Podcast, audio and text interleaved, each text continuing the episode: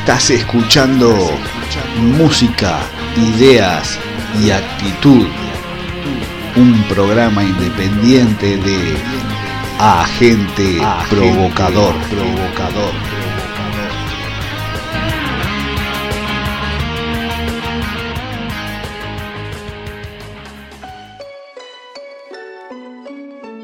Hola amigos, se les da la bienvenida a este episodio número 48 al que llamamos Ovejas Negras.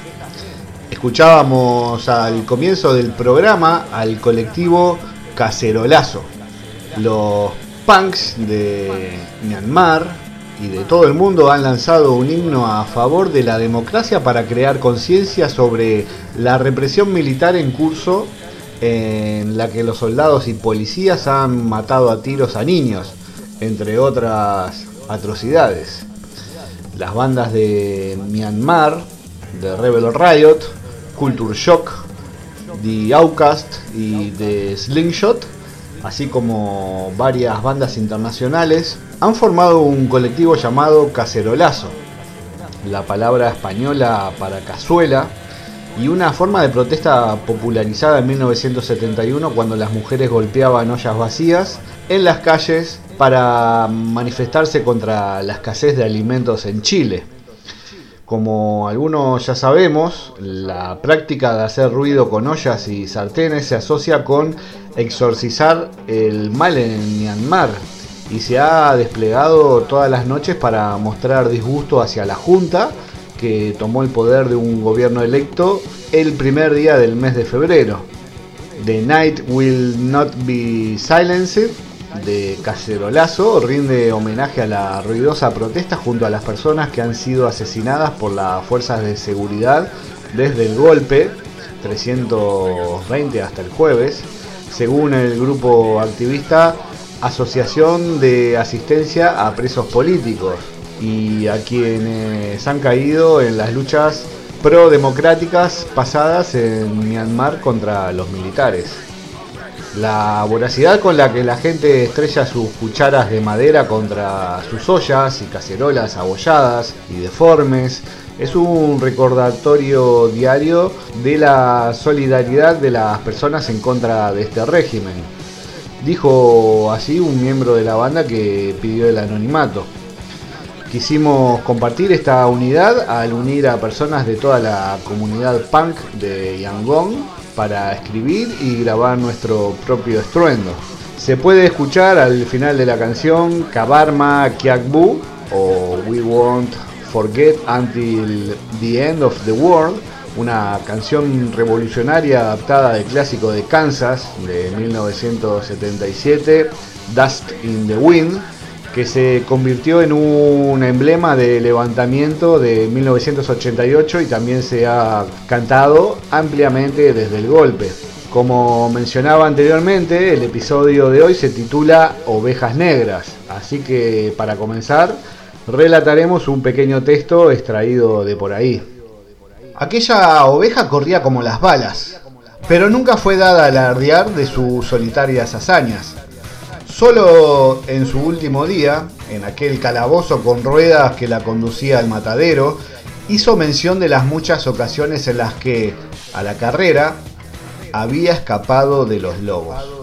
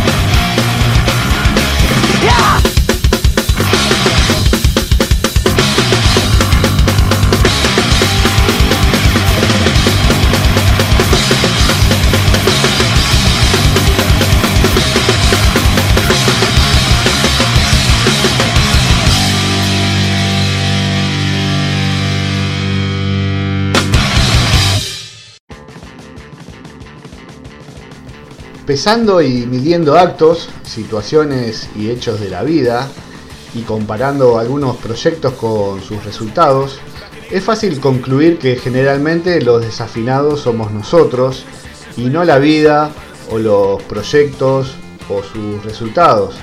Apenas nosotros, los pocos que obstinadamente insistimos en pedirle peras al olmo, los raros que no renunciamos a buscar hormigueros en el asfalto, los extravagantes que preferimos ser sordos en un discurso y mudos en un concierto, porque lo que realmente nos ocupa y preocupa son las pequeñas preguntas que desafían y no las grandilocuentes respuestas que satisfacen.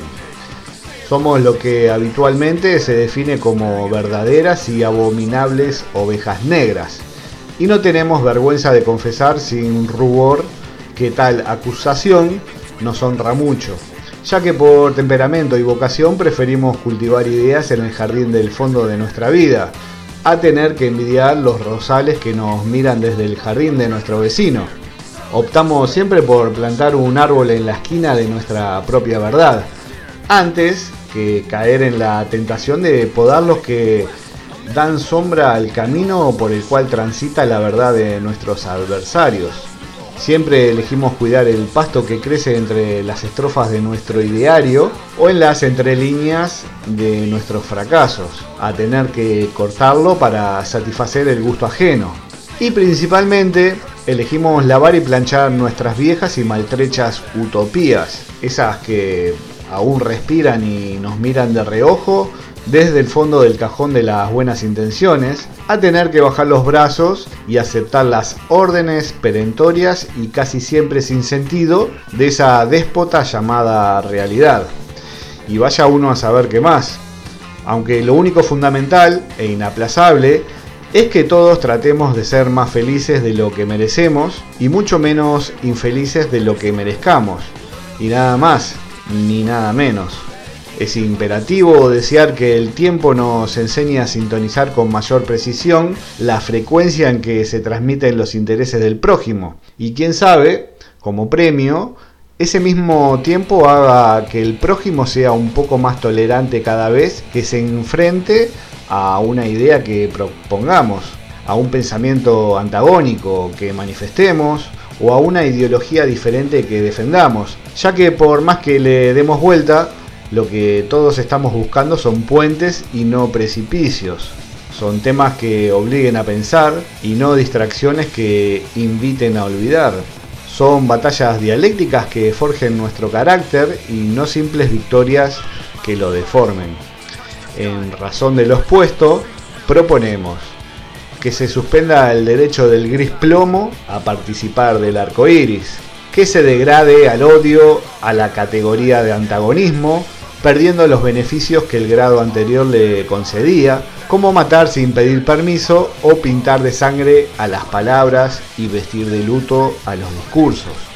Que los dedos no más sean usados para apretar gatillos, ni las manos para clavar puñales, ni los ojos para matar mirando, ni la boca para escupir condenas, ni el verbo para sembrar desgracia, ni el dinero para comprar silencio que el discurso de las horas, de los días y semanas, de los meses y los años, produzca instantes repletos de gozo, minutos llenos de alegría, horas cargadas de placer, días plenos de sol, semanas húmedas de ternura, meses rellenos de mañanas, años teñidos de esperanza, que se suspenda definitivamente el patrocinio comercial de todas las guerras, por más o menos santas que sean, y que se dé los fabricantes de la ignominia, que se permita el regreso de la inocencia perdida, del injusto destierro al que ha sido condenada, y se la invite a ocupar el lugar de honor que le corresponde. Que nunca más florezcan muertos anónimos en los jardines de los cementerios clandestinos y que jamás la desvergüenza vuelva a plantar desaparecidos en la conciencia de los pueblos que las bombas inteligentes se jubilen y se cubran de telarañas en los sótanos de los museos y que los líderes nada inteligente se marchiten y sus nombres se borren para siempre de las páginas de la historia que ayudaron a manchar, que la paz rompa las cadenas y que los puños cerrados se abran en manos extendidas hacia el otro, y que la verdad sea la dueña y señora de la última palabra. No, tolero la disciplina y el orden Pedí permiso, llevar uniforme ¿Cuál es tu futuro? ¿Qué quieres ser de mayor? Profesora, tengo claro, no quiero ser como vos.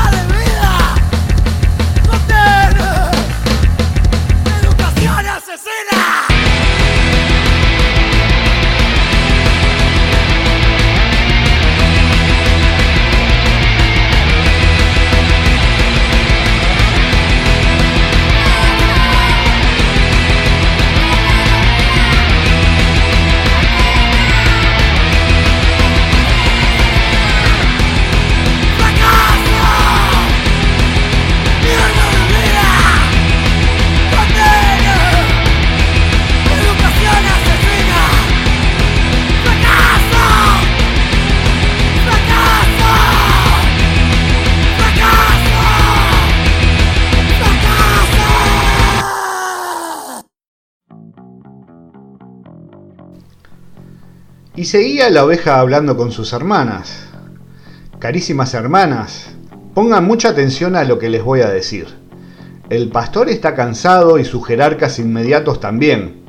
Según su mandato, pregonando hace miles de años, nos reprodujimos porque reverentemente nos dijeron, creced y multiplicaos. En aquel tiempo era benditísimo yacer y yacer, parir y parir, aunque la cópula se realizase con la madre, la hija, la hermana, la tía, la abuela y todas las hembras del rebaño. El pastor solo quería tal superpoblación de ovejas cuyas heces abonaran abundantemente la tierra. Aupaba por nuestra reproducción porque necesitaba ejército de servidores que entraran a las minas labraran la tierra, tejieran vestidos para él, los suyos y nosotras. Nos ha mantenido arrodilladas, jamás hemos sido la tan cacareada oveja erectus, solo somos tan singulares como la Dolly. Repito, nos arrodilló diciendo que había que ganarse el pan con el sudor de la frente y el resto del cuerpo, y nos infundió el sentimiento de nada se consigue gratis.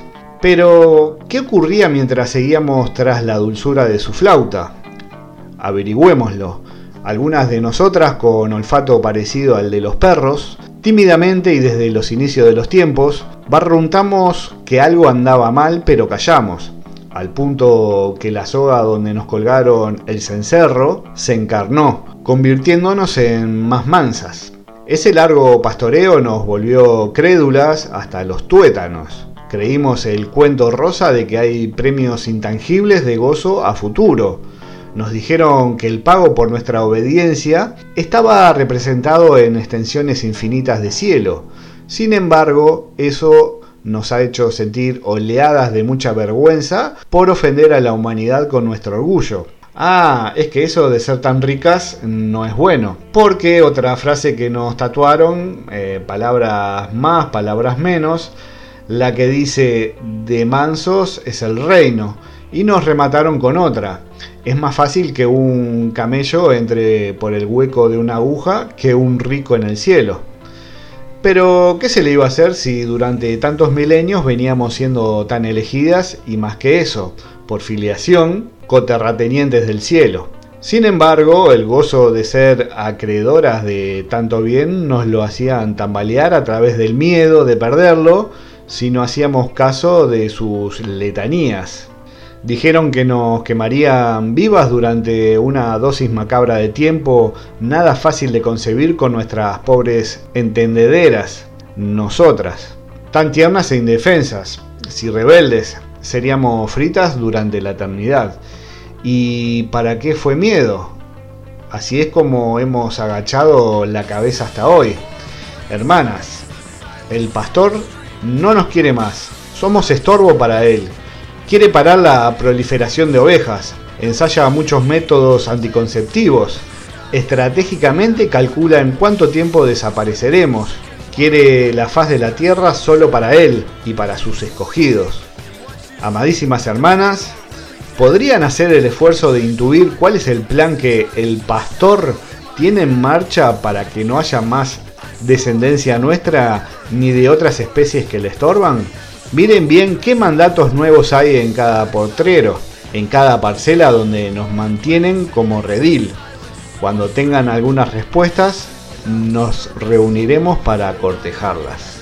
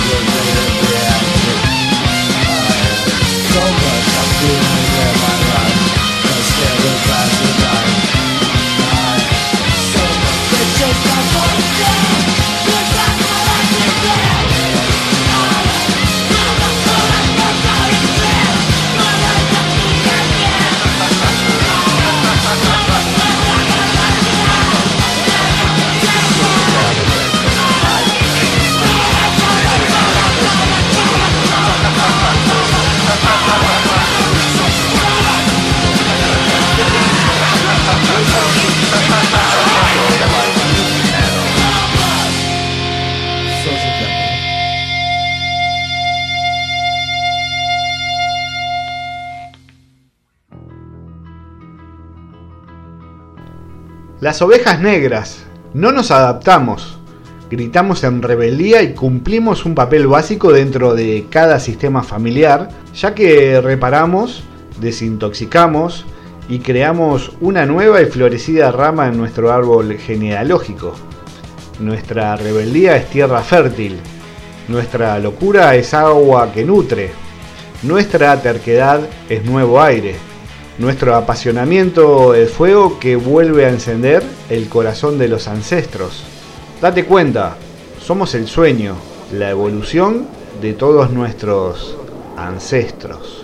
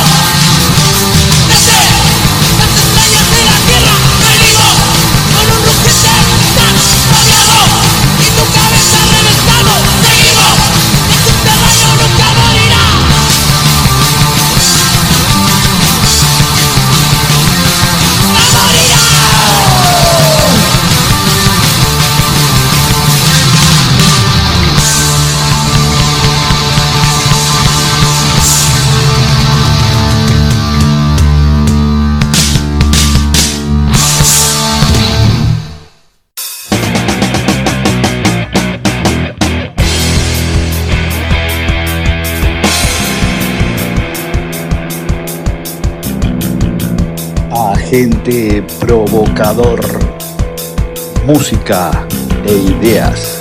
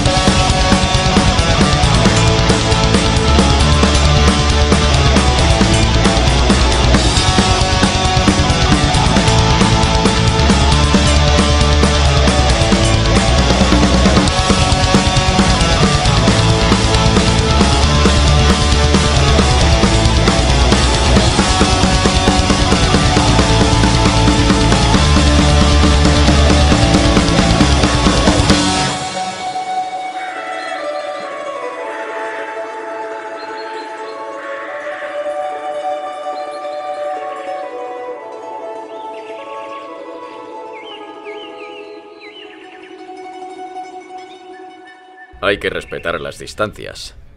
Es un virus. Muy letal. Letalísimo. De ser tan letal como nos lo venden, hubieran caído como moscas varios amigos y familiares que precisamente no siguen las normas a rajatabla. También habríamos visto caer a chaquetitas, gente de la tele, pero no ha sido así. De ser una pandemia tan letal, no daríamos abasto para recoger cadáveres en las calles. El panorama sería tan desolador que no habría ni tiempo de grabar bailecitos TikTok, ni haría falta sacar noticias para acojonar que más bien me descojona. ¿Cuáles son tales noticias? Tales como que si hueles lo que cocina tu vecino te puedes contagiar. No haría falta que nos convenciesen de que estamos viviendo una pandemia letalísima porque los hechos hablarían por sí solos, como la Coca-Cola ya ni necesita publicidad, porque todo el mundo la conoce de sobra. No veo cadáveres, aunque sí que sigo viendo cuerpos tirados en las calles de personas vivas, los sin techo de toda la vida del barrio, que ahí los verás aguantando durante años, haga un frío que pela, un calor de cojones, esté la gripe A, el ébola, el COVID o su puta madre. Pero cómo se nota que no se te ha muerto nadie cercano. Lo siento por tu pérdida, aunque lo más seguro es que le hayan encasquetado la dichosa etiqueta a tu difunto y tú lo hayas aceptado como válido entre tanta incertidumbre. Solo somos cifras para ellos que manejan a su antojo como quieren y no se te ocurra desobedecer porque ya tienen sus planes. Han conseguido que veas la mascarilla como un complemento más de tu vestuario, que creas que ya no hay gripe gracias a la mascarilla, a la par que piensas que si viene una nueva ola será porque casi nadie la usa. Han conseguido que ya ni te cuestiones las cosas y las aceptes tal cual vengan porque todo es por tu bien. Y así llevamos toda la vida obedeciendo órdenes de quienes dicen preocuparse por nuestra salud. Ahora dicen cuidarnos de un virus letalísimo que dicen que ataca al sistema respiratorio, a la par que el tabaco nos lo siguen vendiendo los mismos como producto de primera necesidad, aunque mate a millones de personas. El estanco esencial. Pero claro, otros negocios que les follen. Eh, Creo que eres un poco negacionista. ¿no? Por supuesto, me niego a tragar tanta mierda que me la chupen, que me la mamen. Mi mamá decía que tonto es el que traga la tele y sus tonterías. Un año que llevamos ya con la tontería. Me niego a ser partícipe con tanta regla absurda. Llámame irresponsable si quieres.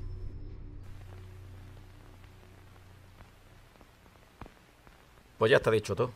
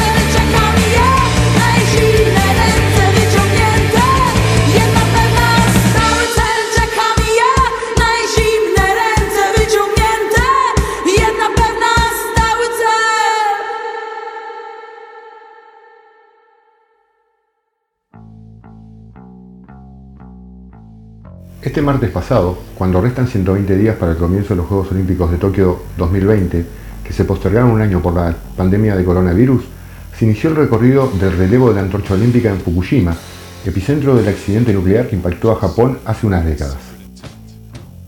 Con el paso del tiempo, el encendido de la llama en la antigua Olimpia de Grecia se convirtió en uno de los grandes símbolos olímpicos. El origen del relevo de la antorcha se, remonta a cuando los griegos enviaban mensajeros a las ciudades-estado para anunciar una, una tregua que permitiera el desplazamiento de los atletas y el público hasta las competencias olímpicas. De ahí el concepto de paz e integración de los pueblos simbolizado en la antorcha. Pero fue en la antesala de los Juegos Olímpicos de Berlín de 1936 cuando surgió la idea de crear un recorrido que atraviese diferentes ciudades con portadores de la llama para unir los Juegos Olímpicos de la antigüedad con los de la era moderna. Ya con el presidente del partido nazi, Adolf Hitler, en el poder, el presidente del comité organizador de los Juegos Olímpicos, Karl Diem, le propuso al Comité Olímpico Internacional crear el relevo de la antorcha y la medida fue aprobada dos años antes del inicio de la cita olímpica. Con la aceptación de los comités olímpicos nacionales de Grecia, Bulgaria, Yugoslavia, Hungría, Austria, Checoslovaquia y la propia Alemania, se estableció que por esos países pasaría el fuego olímpico. El recorrido fue de casi 3.200 kilómetros y contó con la participación de más de 3.330 portadores que, cada uno, recorrieron unos 1.000 metros de distancia. El fuego era un símbolo de la Alemania nazi y las procesiones con antorchas fueron una característica de ese periodo histórico oscuro. Más allá del circuito que finalizó el 1 de agosto de 1936 en el Estadio Olímpico de Berlín, cuando el atleta alemán Fritz Schiegel fue el último relevista y se encargó de encender el pebetero en el Berlin Olympic Stadium, el relevo sirvió para demostrar el crecimiento del poderío nazi en Alemania y el resto de Europa. El propio Joseph Goebbels, ministro de propaganda del Tercer Reich y uno de los hombres más cercanos a Hitler, se encargó de la estrategia integral del evento que la cineasta germana Leni Riefenstahl retrató en un documental que llevó el nombre de Olimpia. Tanto durante los 15 días que duraban los Juegos como en los meses previos, los nazis suprimieron las por entonces clásicas campañas antisemitas que recorrían el país con la intención de mostrarle al mundo lo positivo del régimen. Es más, según cuenta la leyenda, otra de las decisiones que tomó el Estado alemán fue elegir a una deportista judía como parte de la delegación que representó al régimen. La esgrimista Helen Mayer, que subió y participó en la competencia de espada, logró subirse al podio y fue medalla de plata. Como escribió el periodista eh, Jules en un artículo de la NBC, el relevo de la antorcha olímpica, que tuvo su estreno hace 85 años en la Alemania nazi, debería extinguirse porque sigue ocultando los problemas de las naciones. En referencia a lo que sucedió en Japón, en el inicio del tour en Fukushima, el escenario del terremoto que derivó en un tsunami y terminó con un accidente nuclear de 2011, el lugar elegido marca la hipocresía de la ceremonia. Según pudo recabar el redactor del mismo medio estadounidense, gente de la prefectura está en contra de la realización de los Juegos Olímpicos de Japón, ya que estos le han quitado ingresos para continuar con la recuperación del lugar. Fukushima está siendo sacrificada por el bien de los Juegos Olímpicos de Tokio, fueron las palabras del activista anti-Juegos Olímpicos Norio Koyugo a. Para el mundo olímpico, el relevo de la antorcha tiene un significado de unidad y de paz, más allá que se ideó con el objetivo de ocultar un régimen que llenó de oscuridad al mundo. Justamente, el relevo de la paz fue el lema que se utilizó para la cita que le siguió a Berlín 1936 y que recién pudo llevarse 12 años más tarde a cabo en Londres, todavía con los resabios de la Segunda Guerra Mundial que liberó a la humanidad del régimen nazi que condujo Hitler. Salgo a la calle una vez más, todos me miran, no entienden que no aguanto más. Estoy muriéndome, estoy riéndome, no hay que perder.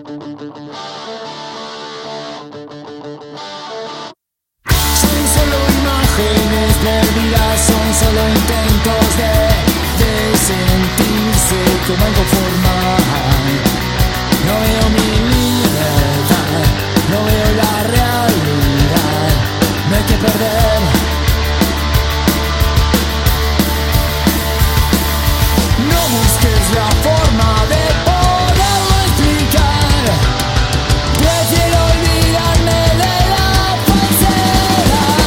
No pienses más, no hay que perder.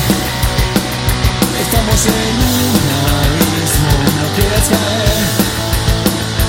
No pienses más, no hay que perder. Estamos en un